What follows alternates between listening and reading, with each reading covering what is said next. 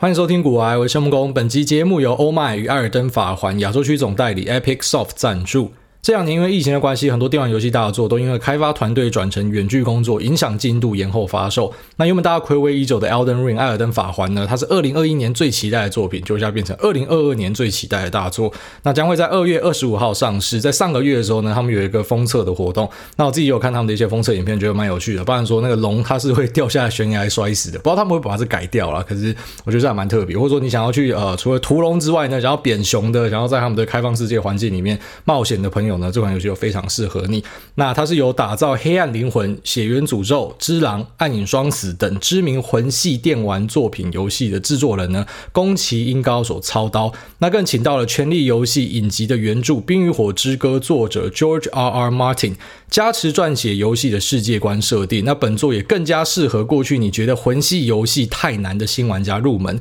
有兴趣的听众呢，你可以在节目资讯栏点选古癌的专属预购卖场连接，结账的时候记得输入我们的这个通关。密码 G O A Y E，不管是 PS Five、PS Four、Xbox 系列的通用版本呢，还是说 PC Steam 的数位下载版，全平台的版本都有全网络通路的最大折扣，现折一百块。那 PC 版只要一一九零就可以入手，比通过 Steam 商店去买还更优惠。那同时呢，你只要透过欧麦的预购，还加码抽现在有钱也抢不到的 PS Five 主机，以及有机会把你的游戏升等成为价值近六千块的模型收藏限定版。非常酷的机会，在这边提供给所有呃这个电玩控的朋友，那千万不要错过这次的机会。好，那已经把猎魔士的第二集看完了，就一样是看男主角的费洛蒙喷发。那我觉得这一次的剧情编排也还不错哦，就是很多啊电玩或是动画改造成真人版的东西都很令人失望，可是猎魔士的这个系列我觉得是还不错的。那同时也看到《Don't Look Up》已经上线了，然后在 Netflix 的另外一部电影，那是由里奥纳多、Jennifer Lawrence 还有这个梅丽史崔普哦，在差不多几个月前有跟大家讲说，我很期待这个作品，因为卡斯真的太强大了，就在怀疑说。他妈 Netflix 是不是挖到金矿还是怎么样？然后就怎么突然开始拍一些这种大成本制作的东西，开始变成一个有模有样的影视制作公司的感觉，就不是单纯的只是一个平台哦，自己也有很强烈的这个内容产出的能力。应该说它本来就有很强的内容产出能力，它的量是其他平台可能加起来都都比不上的。然后但是像这个值的部分呢，也开始往上拉。当然也希望说不要呃什么过度砸钱，就是很迷信呃一定要找很多的大卡司啊，像找那个 The Rock。然后找神力女超人那一部，我觉得就还好，就剧情就还好。但是应该光是花在卡司上面就花了很多钱，就是要在呃卡司这边花钱，然后跟剧情这边，我其实我也不是业内人士啊，所以我不知道说剧情是不是一个很花钱的东西。但我相信说要花心思去把一个剧本弄好，而不是说就是单纯的砸一堆钱，然后去。啊、去买这些大卡司来弄，因为这可能也会把这个啊、哦，他们自己 Netflix 的 Originals 做到臭掉之类的。那还是希望他们可以继续推出很多很棒的作品，因为对我们这种订户来讲就很爽，你付一样的钱，然后你可以有很多很酷的东西看，是还蛮过瘾的。这样，好，那一年快过完了，所以先祝大家圣诞快乐哦！今天是十二月二十五号，那我不知道大家平常有没有在过圣诞节，像我自己本身是没有什么在过各种节日啊，我对于什么节日都是免疫，但是我老婆呢，她是有这个。我都讲 Christmas spirit 啊，就是他一个很很强劲的对于圣诞节的一个执着，他很相信圣诞节，所以呢，啊，在过节的前夕，应该不说前夕，就是说前一个月啊，会买一个叫做 Evan Calendar，我之前都不知道那什么东西，反正它就是上面会写什么一号、二号、三号、四号，然后一路到 Christmas，然后每一个号码下面呢，你把它戳开来，就是有有一个巧克力这样，所以等于是一个啊圣诞节的巧克力倒数月历。他就非常看重这件事情，所以会要我也要陪他一起去吃那个月历。可是我就很常会忘记，所以我就可能什么四五天，然后一次把四五天的份都都吃掉这样子。那除了这个之外，啊、呃，他对他自己的弟妹呢，也是啊、非常去强调圣诞节这件事情，就是他会希望他弟妹去相信说圣诞老公公是真的。这个我也认同啊，就是我会希望我的小孩，他可能到十八岁都还相信说我圣诞老公公这是最好的。但他弟妹的同学呢，就有很多会。举例来说，就跟他讲说：“你好逊哦，就你怎么还相信真的有圣诞老公公？那是假的啦，圣诞老公公就是你老妈啦。”然后类似这样，就他的同学会会直接点破，然后我老婆就超级不爽的。我自己是还蛮认同，就是要让小朋友活在这个魔幻的世界里面，就是充满想象力，这是一个很不错的事情。好，那像我自己是没有什么过节的习惯，或或是一些啊执念、一些执着这样，那也很常去忘记。除了圣诞节之外呢，结婚纪念日跟这个。啊，老婆的生日也蛮常忘记的，就是已经有好几次都没有送东西，或者说就是完全忘记这件事情。我知道这是很糟糕啊，这两个其实跟那个圣诞节是完全不可以一起放在同个水平去比拟的。但是我要强调的就是，我是一个很废的人，那我也知道我在修改这样，所以这一次我有准备礼物，提早准备，刚好离开林口去台北，然后进城吃饭，那一个月可能去个一两次这样，然后就。想到这件事情，赶快跑去买了一个米奇的，那算是公仔还是算是雕像？反正就很重很大一个这样。那我知道老婆超喜欢这样的东西，她会收集一些我觉得看起来很诡异的东西，可是她她很喜欢，所以我就啊买了一个，然后放在这个圣诞树下。我就觉得说，干他妈的，为什么我前几年都没有想到这件事情？就是去买个礼物对我来说是非常轻松跟简单的事情。那做下去之后呢，现在老婆就很高兴嘛，Happy wife, happy life。就我怎么都没有想到这一件事情，那之前就会很常因为这样就会被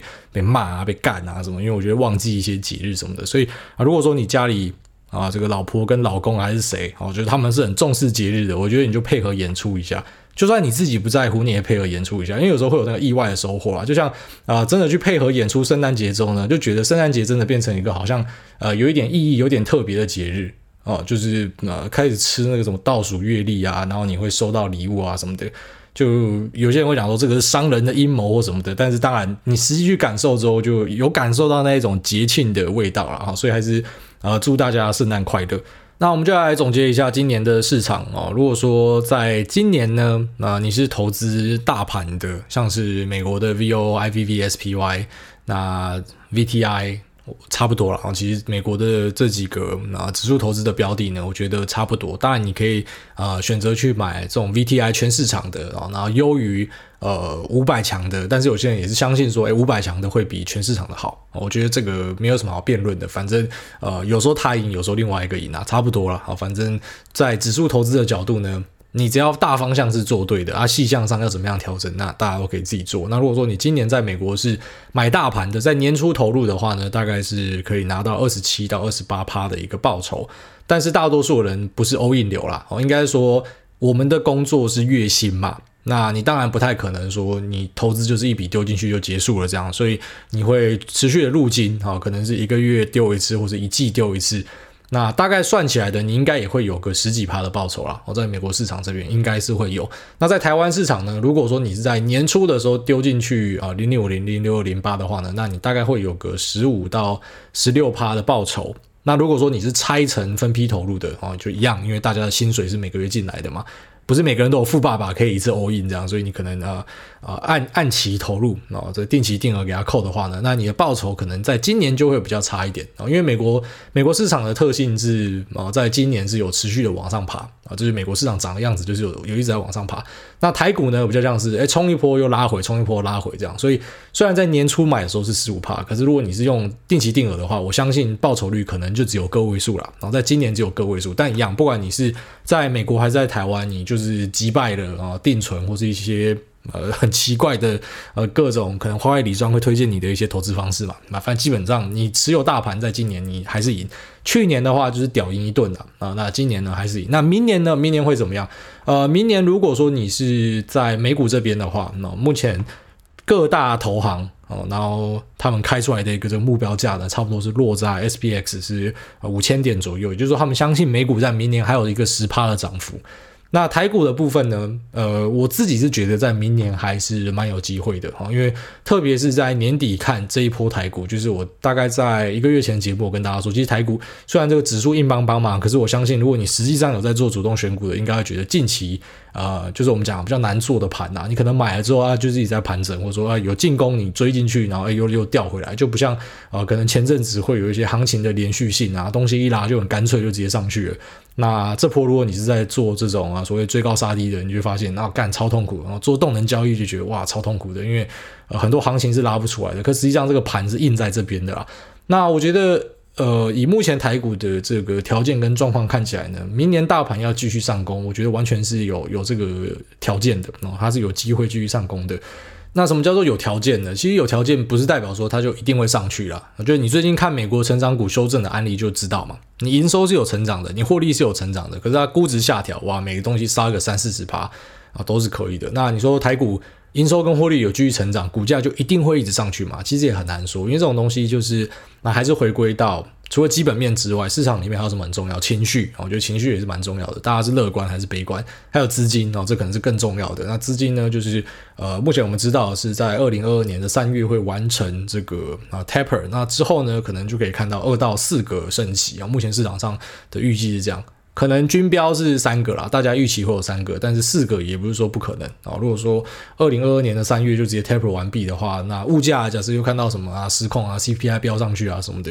那是有机会可以看到四个哦，反正都是有这样的一个讨论。那当你把钱收拢之后，你就可以期待，就跟之前是有点相反的啊。我们之前讲说，在市场上钱很多嘛，钱很多往哪去啊？就是往这些啊投资标的去啊，或者说往房地产去啊。那现在钱收回去了，那当然你就可以期待，可能有些钱会从市场里面抽回来。好，所以资金一定也会对市场造成一定程度的影响。那其实，在美国这个美元指数转强，然后开始啊缩表升息的这个循环启动之后呢，你就发现很多新兴市场是有受到蛮大的打击。哦，那近期的话，应该就是土耳其吧。哦，土耳其的物价飙涨，然后他们又突然决定要降息，哦，然后怎么基本薪资往上大幅的调升，什么导致他们的里拉直接整个崩掉。这边有一个还蛮有趣的小故事啊，就是我朋友发现说，诶，在 Twitch 上面啊，这个虽然里拉崩了，可是好像汇率没有调整好，所以产生了一个套利的机会，就是你可以透过啊、呃、用这个里拉入金之后，然后再抖内给台湾的创作者，然后台湾创作者在呃跟平台分润之后呢，还是有有利可图这样，所以就有蛮多人就赶快拿信用卡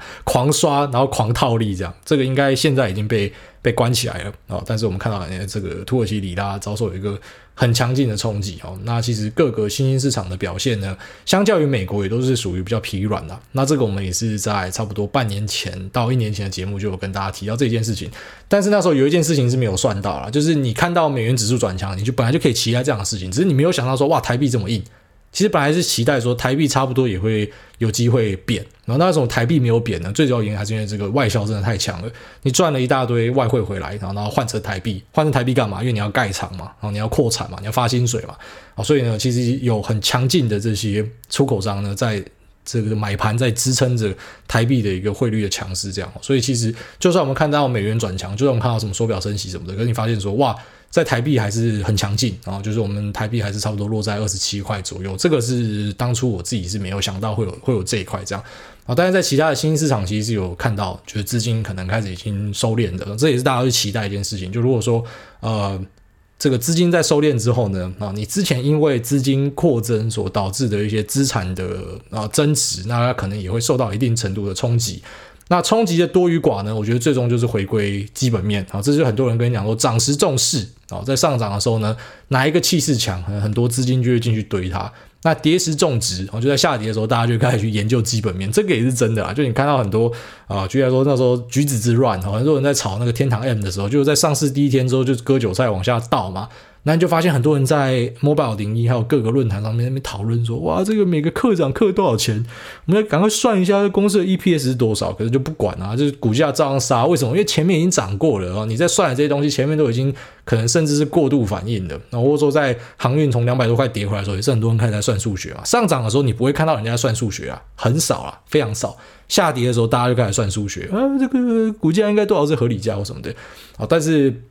合理价这种东西啊、就我们讲的这种市场共识，它其实是一个飘忽不定的事情。然后成长股为什么在前一波持续创新高的时候，大家都觉得很合理，可是现在往下杀三四十趴，大家可能还是觉得很合理，因为它的这个营收跟获利的表现啊，可能是一样的，但市场的估值，我要给你几倍的 PE 乘数，几倍的 PS 乘数，可能算一算之后就发现，哎，未必我一定会给你给到那个乘数。然后就算你用什么。呃，居然说这个那现现金流的折算法哦，看起来比较专业一点，DCF 现金流折算法。我想说用这样去推说，那现在这个现金是呃是该给他一个多少的评价或什么的？但这也很难说啦哦，因为 DCF 的折算法它最大的一个缺点是什么？就是一家公司你可能连两个月之后、三个月之后。你都没有办法知道它会发生什么事情呢？就现在是一个非常竞争的世道。你如果说一个大型的公司，你要去算可能 OK，因为你知道它的竞争者离它很远哦。可是小型的公司就是你们是破坏式创新，当然也代表说别人也可能会破坏式创新你嘛。就大家都一直在做新的一个尝试，所以呃，没有所谓的护城河这种东西，我觉得啦，然后，就是当然你现在做出某个东西，你觉得自己有护城河，可是你的护城河可能别人直接拿一个更长的梯子挂上去，干你娘，你就被打穿了这样。所以，呃，DCF 的折算法啊，听起来很合理，可是，在很多场域上会出问题啊。你看历史上就知道，就是你连一家公司三年后、五年后会怎么样，你都不知道，但你凭什么算它十年后、二十年后？就是它，你怎么知道它一定会是这个成长轨迹？哦，所以，呃，其实各种估值呢，它都是一个。辅助你啊，就让你在心里面有一个底说，说哦，我大概觉得这个东西多少钱。那如果说你的这个估值估出来的东西呢，啊，它跟市场的共识有很大的差距的话，那就是值得去下注嘛。就举例来说，今天市场的共识就觉得它只有一个二十趴的增长率，可是你怎么算都觉得它有是个四十到六十趴的增长率。那这个就是你获得超额报酬的地方啊，就是你跟大家想的不一样，那就是有机会赚到钱。那跟大家想的都一样的话呢，那可能就是只能拿跟大家都差不多的一个报酬哦，类似这样子。所以呃，其实在一个估值的修正，特别是美股成长股在二月秀一次，五月秀一次，然后加最近的这一次啊，崩很凶很大，那就是告诉你说，其实就算一个公司它的营运上是没有什么问题的，一切都是一样的。但它的估值是可以修很大的，好，所以我刚才前面讲说台股有条件继续往上进攻，是我觉得我们的应收获利会越开越好，大多数的公司都还是有更强劲的动能，就是我们可能本来在台股最主要就是看手机的供应链嘛，那手机供应链呢，今年就是有点美红干嘛。那在明年之后呢，就可以去看电动车供应链。那我觉得电动车供应链的成长性是非常强劲的。所以在美股这边呢，啊，已经选择去布局啊，车用跟通讯啊，差不多在六七集前有跟大家提到这件事情。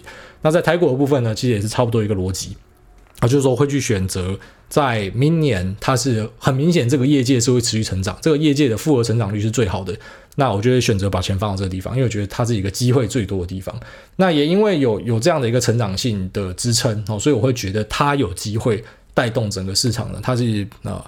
可以去挑战，举来说什么两万点，因为我们之前觉得很不可思议，我们已经从什么一万二、一万三，然后喷到一万六、一万七、一万八，大家觉得好扯了。那还有机会上两万点吗？我觉得不是说没有机会啦，我觉得是那个估值的问题啊。啊，估值今天大家信心来了，那资金的量体又是够的话，都是有机会推上去的。好，那我们就从三王来跟大家聊一下我自己对于明年的一些预期跟展望好了。那我就在呃先进制程的部分呢，我觉得台积电当然它的领先是毋庸置疑的，那它的这个产能呢被大家包走啊。你在 IC 设计公司，你只要有包到产能，就代表你那营收一定出得来嘛。大家都要抢产能啊，所以我觉得台积电的基本面一直都是没有什么问题。哦，就可能很多人觉得它是 dead money，就死钱，跟大摩讲的一样，可停在这边不会动。可是你看大摩那个报告也不敢去下调它的目标价或什么嘛，它就只是呃，因为像是他不得不发一个报告，他发出来告诉你说 dead money，然后现在看起来是被他讲对了。哦，但是我觉得在明年会不会是 dead money 呢？我个人对台积电还是属于比较乐观一点，就是我觉得台积电是有机会继续去往上推的。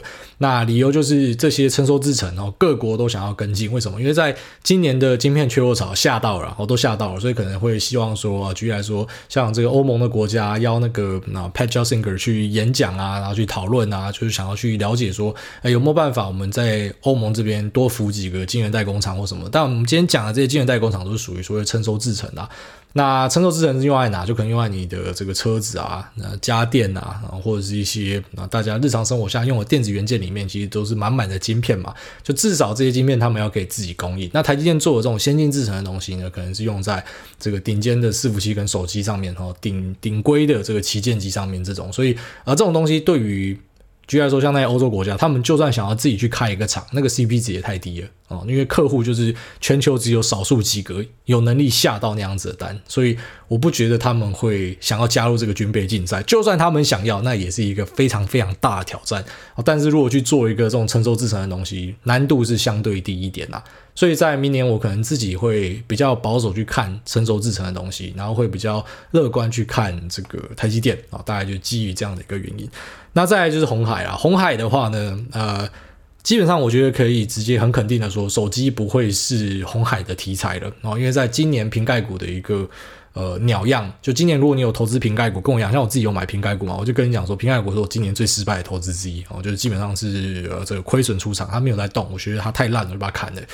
那虽然其他部分有把它补回来，可是就还是会觉得，干真的是那时候浪费几个月的钱，然后把它堆在瓶盖股，因为那时候是差不多年初的时候了哦。那年初的时候其实机会是很多，但是因为你钱放在那，所以呃，怎么讲？就是有时候你的损失不是只是看这个标的的损失，而是如果你钱没有放在这，你会放去别的地方嘛？那你放去别的地方，其实搞不好表现会赢过很多。所以呃，这个瓶盖股在今年就是一个软。哦，那也不是说什么苹果手机不行啊，它的销量不好啊，或什么的。我觉得单纯就是这个题材在台股可能之后它只会渐渐的式微，也就是说之后假设你要投资瓶盖股的话，你应该是要投那一些可能新加入的瓶盖股。我觉得那会有机会哦，就很像是一家公司，它本来不是供应链，突然被拉进来，或是突然苹果改设计，然后拉了某个新的东西，要这样子它才会有机会哦。但如果是按照过往，就是你可能是做它的啊窄板 PCB 或者 CCL 上游，那或者是他们其他一些周边相关的元件呢，我觉得在明年啊，我自己会看是觉得它是属于相对没有机会的。那更别提组装这边有中国立讯哦的强力的切入。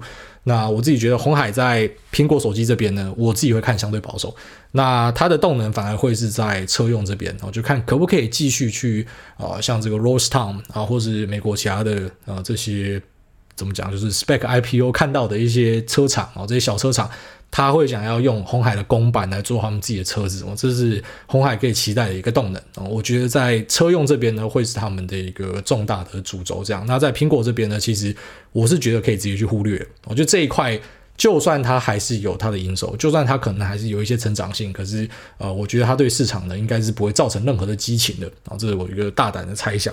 那再就是发哥啊，发哥的这个星海战术呢是非常成功的哦，就我们在二零二零、二零二一呢看到这个发哥的啊出货量呢是已经来到全球的冠军啊。那在销售额的部分呢啊，出货量是指你你卖几个晶片嘛？那销售额的部分呢，哎还是在这个第二、第三名左右啦。然后就最强的是高通啊、苹果嘛，然后再可能就是发哥这样。但是我觉得发哥是有机会去往前推进的啊，就在这些中国手机厂的大力导入之下啊，目前一些市场上的消息显示呢，中国的一线手机厂其实蛮多可能会采用发哥的晶片作为他们旗舰机种的一个选用的晶片啊。那理由其实我觉得跟近期密集的跑分测试那些有关系，就发哥可能也很兴奋他们的成果吧，所以工程。机马上送出去给大家测试，这样那跑出来结果就显示说啊，就是它在效能的部分是很不错的，那在功耗的部分啊，重点就是功耗，功耗的部分表现很好啊，那跟台积电的制程我觉得有很大的关系啊。那高通的晶片是也不差，但是进步有限啊，就是比它的上一代八八八的进步呢，并没有到很多。那功耗的部分呢，甚至是呃会更严重，也就是说它是。呃，之前大家很多人会抱怨说它会发热嘛，那这一代基本上就确定说它会继续的发热下去哦，所以在冬天的时候可能可以拿来当暖暖包，那可能某种程度也是一种加分啦。那功耗的部分有一个很大的问题就在于说，当今天呃它的呃热度上来的时候呢，那其实会导致你手机需要去降频哦，所以一些理论上跑出来的效能，反而你可能在实际运用上会跑不出来。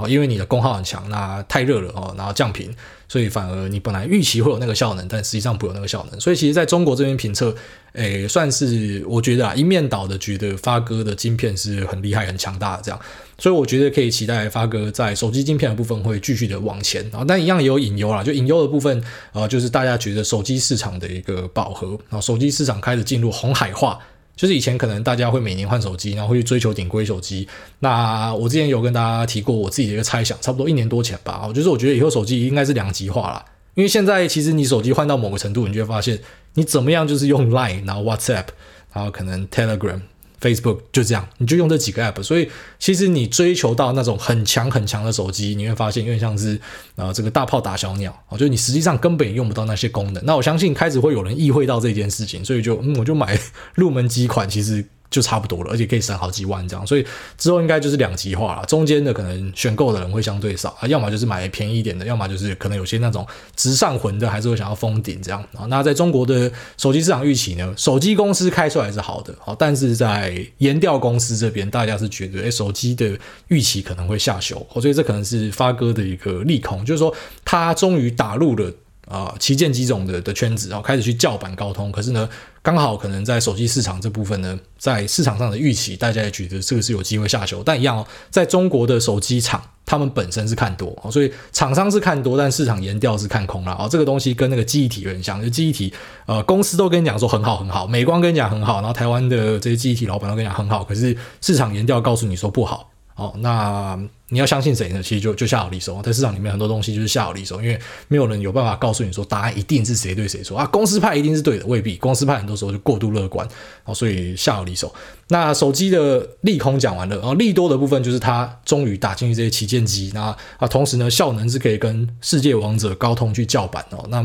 呃，利空呢，就是可能在销量的部分会要要稍微去注意一下。那再就是我自己有稍微听到一点发哥在企业端的八卦啦，好反正总之就是呃，发哥的 ASIC 晶片。简单来讲，它有点像是量身定做的晶片啊，它不是一个呃我制作出来的公版，然后给大家使用，卖你多少钱啊？一个 sell price 可能是一百美这样，它不是这样，它是我帮你量身定做晶片，然后可能用在你们的资料中心伺服器里面，然后它一颗的单价可能超贵这样。那听说在这一块有所斩获，而且表现非常好哦。你目前在市场里面找到的报道，可能多半是去年，就人家去访问蔡立行，然后蔡立行会跟你讲说啊，今年不太确定，但是以后会很好，然后类似这样的一个说法。那根据多重消息来源哦，就指出说，其实，在企业端 s i c 这边，那是有美国大客户，那目前的状况是很不错哦，这是有有听到的一个状况。所以，其实发哥就算在手机这边，假设是没有办法看。很很乐观哦，虽然东西很好，可是假设销量不好，那一定也会有所影响嘛。那可是呢，在它的其他的业务上面，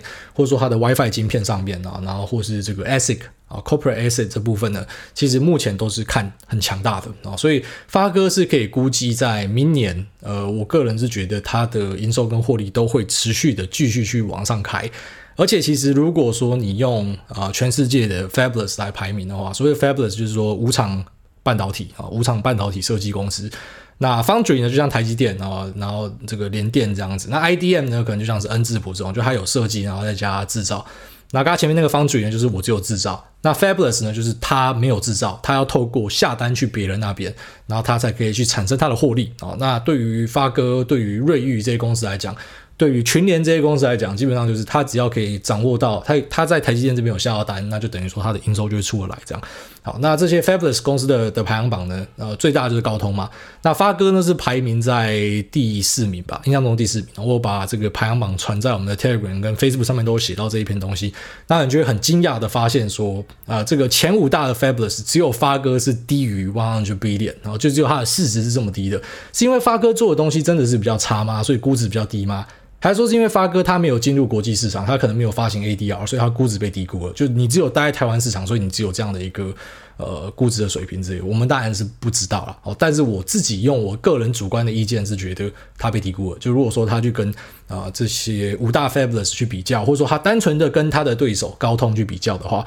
那其实用估值的角度来看呢，我觉得他应该都会是有所空间的。所以其实我们台湾的三大权值股，我个人。对于他们就是现在的这个价格，然后未来的成长性都是属于比较乐观的。硬要说排行的话，我觉得应该是呃发哥优于台积电，然后优于红海。然后鸿海可能还需要更多的验证。就如果说，哎，这一些白牌的车厂啊，这些新创电动车厂大量的采用。这些公版的车子的话，那我们可能会去修正对它的一个看法，但目前其实还是要等待哦。然后在这个台积电的部分呢，我觉得就是很稳健、很稳健的往上哦，所以没有什么太大问题。那发哥的部分呢，就是我不确定市场有没有已经 pricing 它呃跟高通的对决，那可能。呃，这个晶片啊，D 九千表现非常好，所以呢，它应该是有机会再拉近跟高通的距离，啊，类似这样的一个东西，pricing 了没有？我们用市场的价格来看，其实发哥已经停在一千块这边，也是停了接近一年了，所以我自觉得可能还没有 pricing 这一块。那 corporate 的 ASIC 这一块呢，其实呃，在市场上的讨论也是比较少的，然后然后在报告里面其实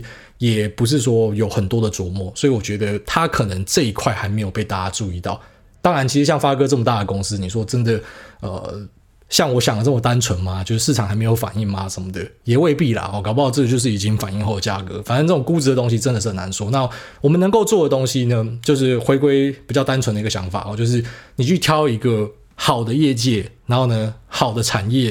然后在这个产业里面呢，你知道它的成长性是好的。你又压住这个产业里面的，然后可能市占是很强大的公司，你的胜率自然就高了啦。哦，大概这样。但是你说什么一定会在几年内会赚多少钱或什么，这很难说，因为股价这种事情是呃比较飘忽不定的这样。那我们可能可以在下一集找个时间来跟大家聊一下，就是产业要怎么样选择哦，就是怎么样选股，你是怎么样会呃挑到，就来说像是车用或者是手机，然后或者是 server 啊，那我选了一个大主题之后，我要怎么样去挑里面的标的？有一些 know how 或是。呃，一些意见啊，然后再跟大家分享。那这节目先聊这边，我们接下来进入 Q&A 的部分。第一位，我只有八岁啦。他说：“诸位除了大拇哥还是大拇哥，嗨，股癌大第二次留言了，还是好紧张。前几天我男友工作的时候受了伤，因此开刀。那现在正在家里疗养中，情绪难免有点低落。希望艾大可以帮我跟卡士博说声加油，坏事都在今年结束了，新的一年会有好的开始，并祝他早日康复。感谢。”那另外想请问癌大，指数型 ETF 都是要不断的将本金投入，那会有什么样的情况会让你想出掉它吗？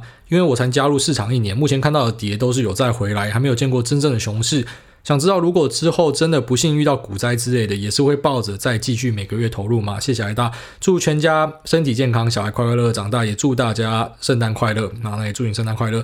那那个卡士博啊，手受伤啊，这个没有办法靠枪，一定会有点低落。但是呢，很快就会复原了啊！早睡早起，吃营养一点，那手呢就放在那边，不要动它。然后祝你早日可以这个呃回去做你想要做的事情。那再来就是说，这个指数型 ETF 持续投入的问题啊，这是一个好问题啊。应该这样讲，就是我们会讲说，那有些人会讲说，选股或是选市嘛，然后选市就是选择市场，选股就是选择市场里面的某个股嘛。那其实选股我觉得是相对困难一点，选市呢可能就是。呃，比较简单一点点，但当然还是考验大家的眼光了啊。举例来说，你投得到的市场，然后日本、台湾、韩国、中国、美国，啊，你要投谁？欧洲市场其实大家买得到了，啊，你要买谁？那、这其实就是你眼光的一个展现嘛。那像你讲的这个，什么时候可能会想要把它卖掉？卖掉的原因多半就是你可能在这个市场，你发现它未来的前景是比较暗淡的。哦，举例来说，中国市场可能大家觉得，呃，习近平一系列动作真的没有人知道他在干嘛，看不懂啊，外资想要撤离或什么的，所以你觉得我就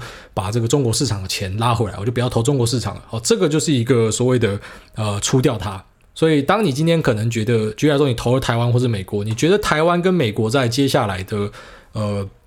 几年内可能不是这么好的话，那当然你就会选择去把它出掉哦，这就很很考验大家的眼光啦。那呃，当然，如果你今天遇到股灾的话，是另外一回事。股灾的时候，需不需要把你手上的指数型东西出掉？我觉得其实不需要，除非你是在。股灾发生前，你一个灵感啊，然后你把它出掉，那当然恭喜你啊，就是你是跟那个印度神童阿德南一样靠北超厉害，那 OK 嘛？那如果说你不是印度神童，那你也没有预知的能力，其实多半大多数的指数投资者，因为指数投资者就是不是第一线一直盯市场的人嘛，他们跟我们这种全职交易人的差别就是，我们会在那边一直盯盘嘛，然、啊、我们会可能今天发生状况就塞避险或是减码什么，那指数投资人其实。你就是专心去过你的生活，所以多半你遇到股灾，你也是硬吞嘛。除非你今天呃是拿一些你不该拿来用的钱，然后就是可能你家里两年后需要装潢的钱拿去投，那你可能当时压力就会很大。那不然其实过往的股灾，按照我们的经验来说，就是。它也是会回来啦，我觉得它也是会回来，只是你可能就是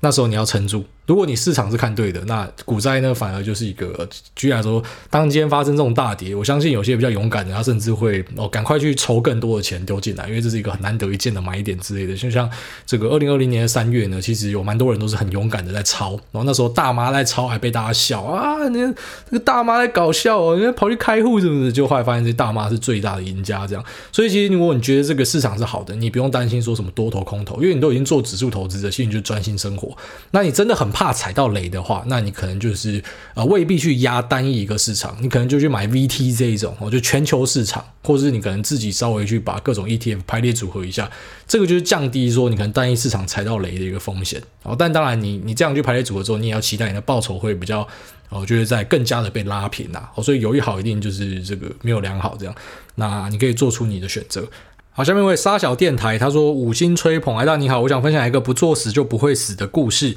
小弟从去年中靠着每个月定期定额零零五零赚了十趴左右，到了今年年中想说大盘应该会上下一千多点，然后盘整几个多月，于是就想说投入主动选股，那运气也不错，一口气就赚了三十多趴，然后恭喜你。然后说，然后就在几个礼拜前，我看着。NVDA 然后 NVIDIA 一路上涨，然后于是呢，身为盘子的我就复委托了八股，之后就一路涨到了三一五左右。我想说现股赚太慢了，于是就把那八股卖了，转去 CFD 啊，CFD 就是 Contract for Difference 价差合约，然后说那第一单杠杆控制在两倍左右，那并且成交价大概是三二七。那然后涨没几天，就换我在美股群大喊救救 NVIDIA，然后过没多久又回弹到了三四零。我依稀记得我第二单成交价是在三三六附近，然后过没几天就一路杀到二八零，这个时候杠杆是五倍。然后隔天主委就在节目中说降杠杆，于是我设定好停损单就去睡了。那隔天起来发现我一整年的获利全部回吐，一点都不剩。百位停损，隔天晚上又冲回去三二零。于是小弟我想要分享这则故事，希望有在听股癌的朋友。我们珍惜获利，远离 FOMO。然后 PS 最近王力宏的事闹这么大，想问主委在感情之中有没有什么避险的好方法？括号之前在留言中说 all in 感情加杠杆之类的，那有找我的朋友对赌当做避险，最近已经理赔了，不知道在感情中有没有其他避险的方式，请主委开示。最后祝主委全家平安喜乐。好，那杀小电台它这个案例呢，就是我们讲的那种追高杀低啊，哦，就是动能交易，然后可是是就是绕赛失败的，也未必是他失败，你知道吗？其实很多时候就是市况的问题啊。他这种做法，如果今天行情是很明确一路往上的话，他赚钱跟印钞机一样快。可是行情很多时候就会像他讲的这种震荡嘛，他又追又砍，又追又砍这样。那其实我觉得他看起来的问题并不是啊什么使用复委托，或是使用 CFD，或是杠杆两倍、五倍什么，我觉得跟这都没有很大的关系。其实最主要的问题就是在于说。它在这个资金配置上产生了一点问题，哦，就不是工具，也不是说什么真正是杠杆倍数，那个都是后话，反而是你前提可能就卡住了。前提就是，就是你在做主动投资的时候，其实当然很多人会希望追求效率嘛，所以要避开盘整，就等突破再追嘛。这件事情我不觉得它是错的，但是很多人的问题就是，当我今天追的时候，我就是满仓干进去，那你马上干进去，你想的，你满脑子想的都是它之后会继续上涨，可是你很很少人会去思考说，那如果它之后没有上涨怎么办？哦，就是很多时候我们看到的突破，它可能今天一突，然后之后就跌回来嘛。之前不是跟大家聊过塔雷伯讲的那个 fat tail 嘛，然后我就拿了那个布林捷带这个技术指标跟大家举例嘛。其实那个就是一个 fat tail 的运用，就是在九十五帕的机会里面，股价是在上下两个标准差之间跳动，可是有五帕的机会就是会突破这个两个标准差嘛。但是也可能它一突破之后就又跌回来这样。所以其实，在大多数的状况，这个股价会在两个标准差之间的这个区间去做动。所以其实你啊、所谓的这种的低买高卖去做网格交易，去做区间交易是比较有优势的。但当然，如果今天拉发出行情之后，我们就会期待这个行情会持续的走出去嘛。那在这样的状况之下呢，你可能做动能交易的就会在这边有很大的赚头。可是如果你资金没有控好，就是你啊、呃、一次压满，然后之后你又砍又压满又砍，这个要毕业的速度会超快的啊，因为你会在很多这种看起来是小减损，可是其实也蛮痛的，就一两趴一两趴的减损之下呢，你很快本金就不见了。所以比较好的做法，我会建议你就还是要分批哦，就是你可能你今天要打的资金是啊，就来说一百万好了。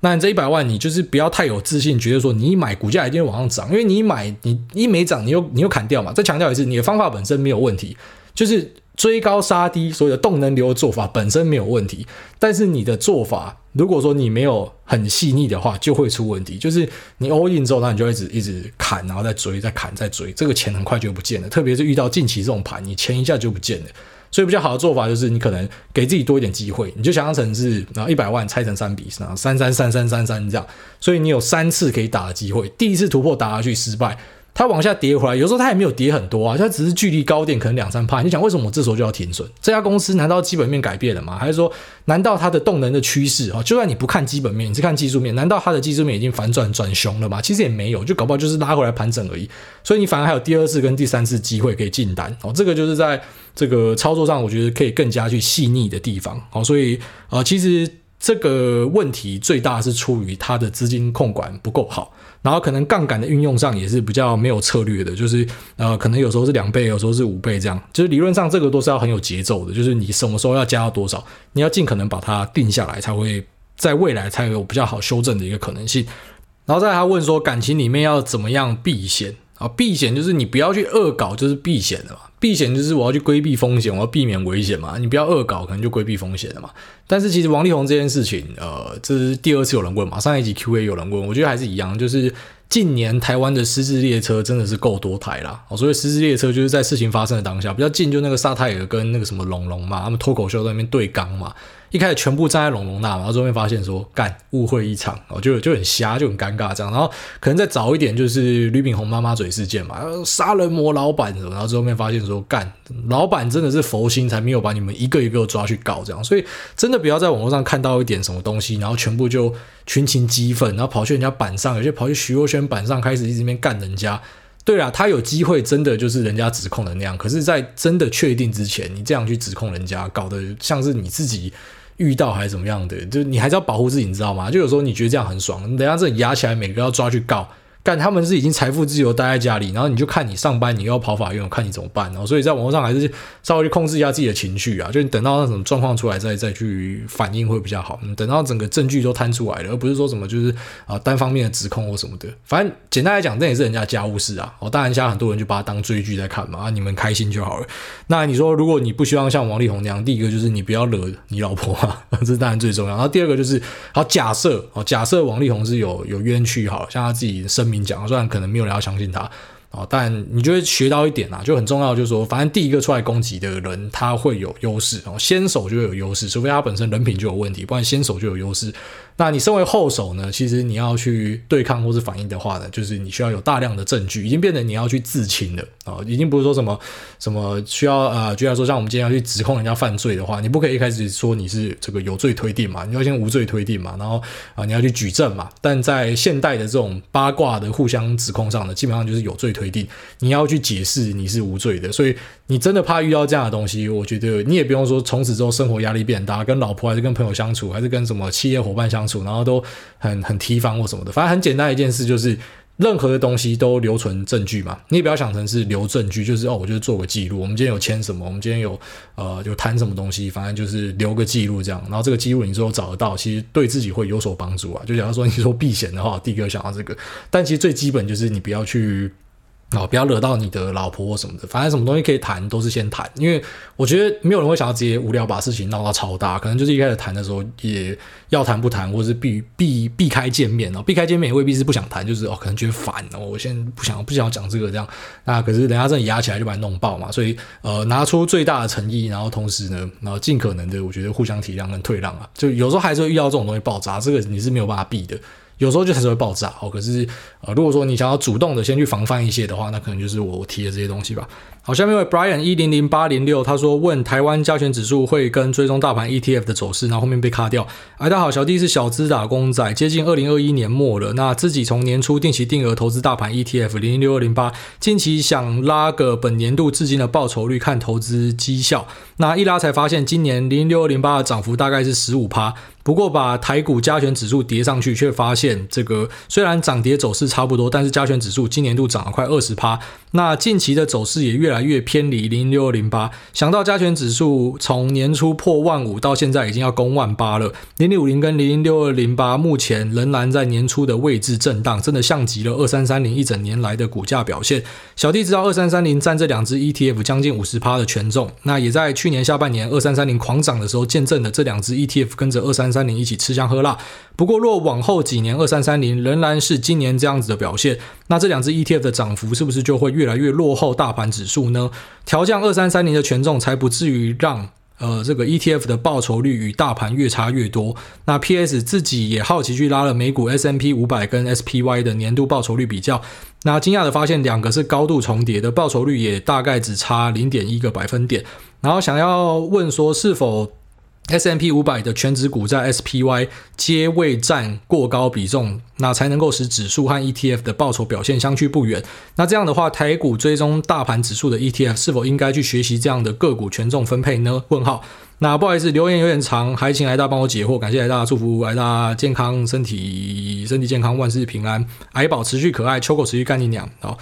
那我觉得你问的这个问题很不错，应该也问到很多人想要问的事情，就是为什么六二零八跟零零五零它并没有对齐台湾的加权指数，那呃这个 SPY 却有对齐标普五百，就是 SPX 这个指数。啊，因为其实你仔细把它再念一遍，你就发现问题在哪了，因为。六二零八跟零零五零，它本来就不是追踪加权指数，它是追踪台湾五十指数。哦，就是我们把这个加权市场里面前五十大的公司拿进来排行，所以呢，我就去追踪这一个指数。那这个指数反映的呢是台湾的前五十大公司，好，按市值排列前五十大公司的一个啊加权的表现，所以这个东西就有点类似是啊，举例来说，标普指数是五百大公司嘛，好，可是有另外一档 ETF 叫做 VTI，VTI 就是美国全市场，好，所以就有点像是你今天拿呃追标普的这些 ETF，VOIVVSPY，然后去 VS。VTI，你就会发现说，哎，可能波峰波谷差不多，但是，哎，可能这边报酬率也不一样，就是会有偏离。因为 VTI 是全市场，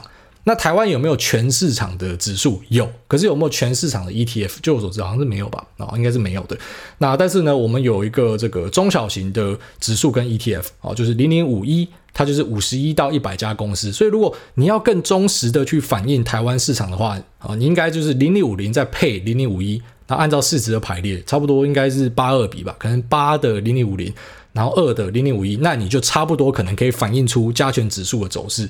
你懂我意思吗？就是如果你今天是包更广泛的市场，你才可以反映出一个全市场的走势，就加权市场的走势应该是呃不是只有台湾的前五十大，还有小型股。好，那今年特别明显是因为台湾的中小型，就零零五一呢，它的涨幅是三十几趴。零零五零呢，只有十几趴，所以是小型股比较强，所以你才会发现说零零五零严重的脱节。但是在呃，你像你自己讲，我们去年台积电狂涨的时候，你就发现，哎，没有，搞不好还领先，好，还领先加权指数。因为实际上呢，这个啊、在去年的时候，可能是大型股是比小型股还来得强的，是这样的一个状况。然后就台湾，假设你要去达到呃类似加权指数的做法呢，其实你只放零零五零是不够的，你可能要加一点零零五一这样子。但在今年特别明显啊，因为今年的中小型真的很强，然后台积电停在那。那因为台积电停在那，所以导致今天呃我们看到可能零零五零是一个停滞的状态。那这样代表说，我们应该要啊，居然说希望台积电就是在零零五零的权重被往下降吗？我觉得不对，哦，这是不对的，因为它的选股逻辑很单纯，就是按照市值排列。所以按照市值排列，台积电在事实上就是台湾的占比四到五成嘛。啊，所以你你本来你买这个台湾市场，你就是要买台湾市场的形状，而不是我自己人为去修改一个台湾市场的形状。但如果当然你要的话，你可以找到一大堆的所谓这种策略型 ETF，它故意去把台积电的权重往下降。可以，但一样，如果你你是买那 ETF，那你在呃二零二零年你就会很明显的输嘛，因为台积电是二零二零的一枝独秀这样。那其实台积电在零零五零占比过高的这个论述，我先强调它是一个论述，对我来说我觉得是不正确，就我不觉得它有过高或过低的问题，因为台湾市场就是长这样。但是这个论述很多人买单，所以才会产生啊有些 ETF 故意把台积电往下调啊，然后就就就去卖这样的一个商品。但是我个人还是相信市值型 ETF 它的一个选股逻辑。我觉得这个零零五零跟零六二零八，你硬要讲它的缺点，就是它可能。不能够很忠实的去反映加权指数啊，因为它其实只包到五十家，可能不够，可能啊应该就是要发行另外一个指数，就直接啊可能台湾全市场指数，然后用一个 ETF 去追它，或者说什么台湾前一百五十大公司，然后我用一个 ETF 去追它，它可能就会更加的去贴近加权指数。好，那今天的节目就聊到这边哈，就这样。那希望大家圣诞节快乐，那好好的待在家里啊，看个影集，给个炮什么的啊，反正希望大家一切平安，就这样拜。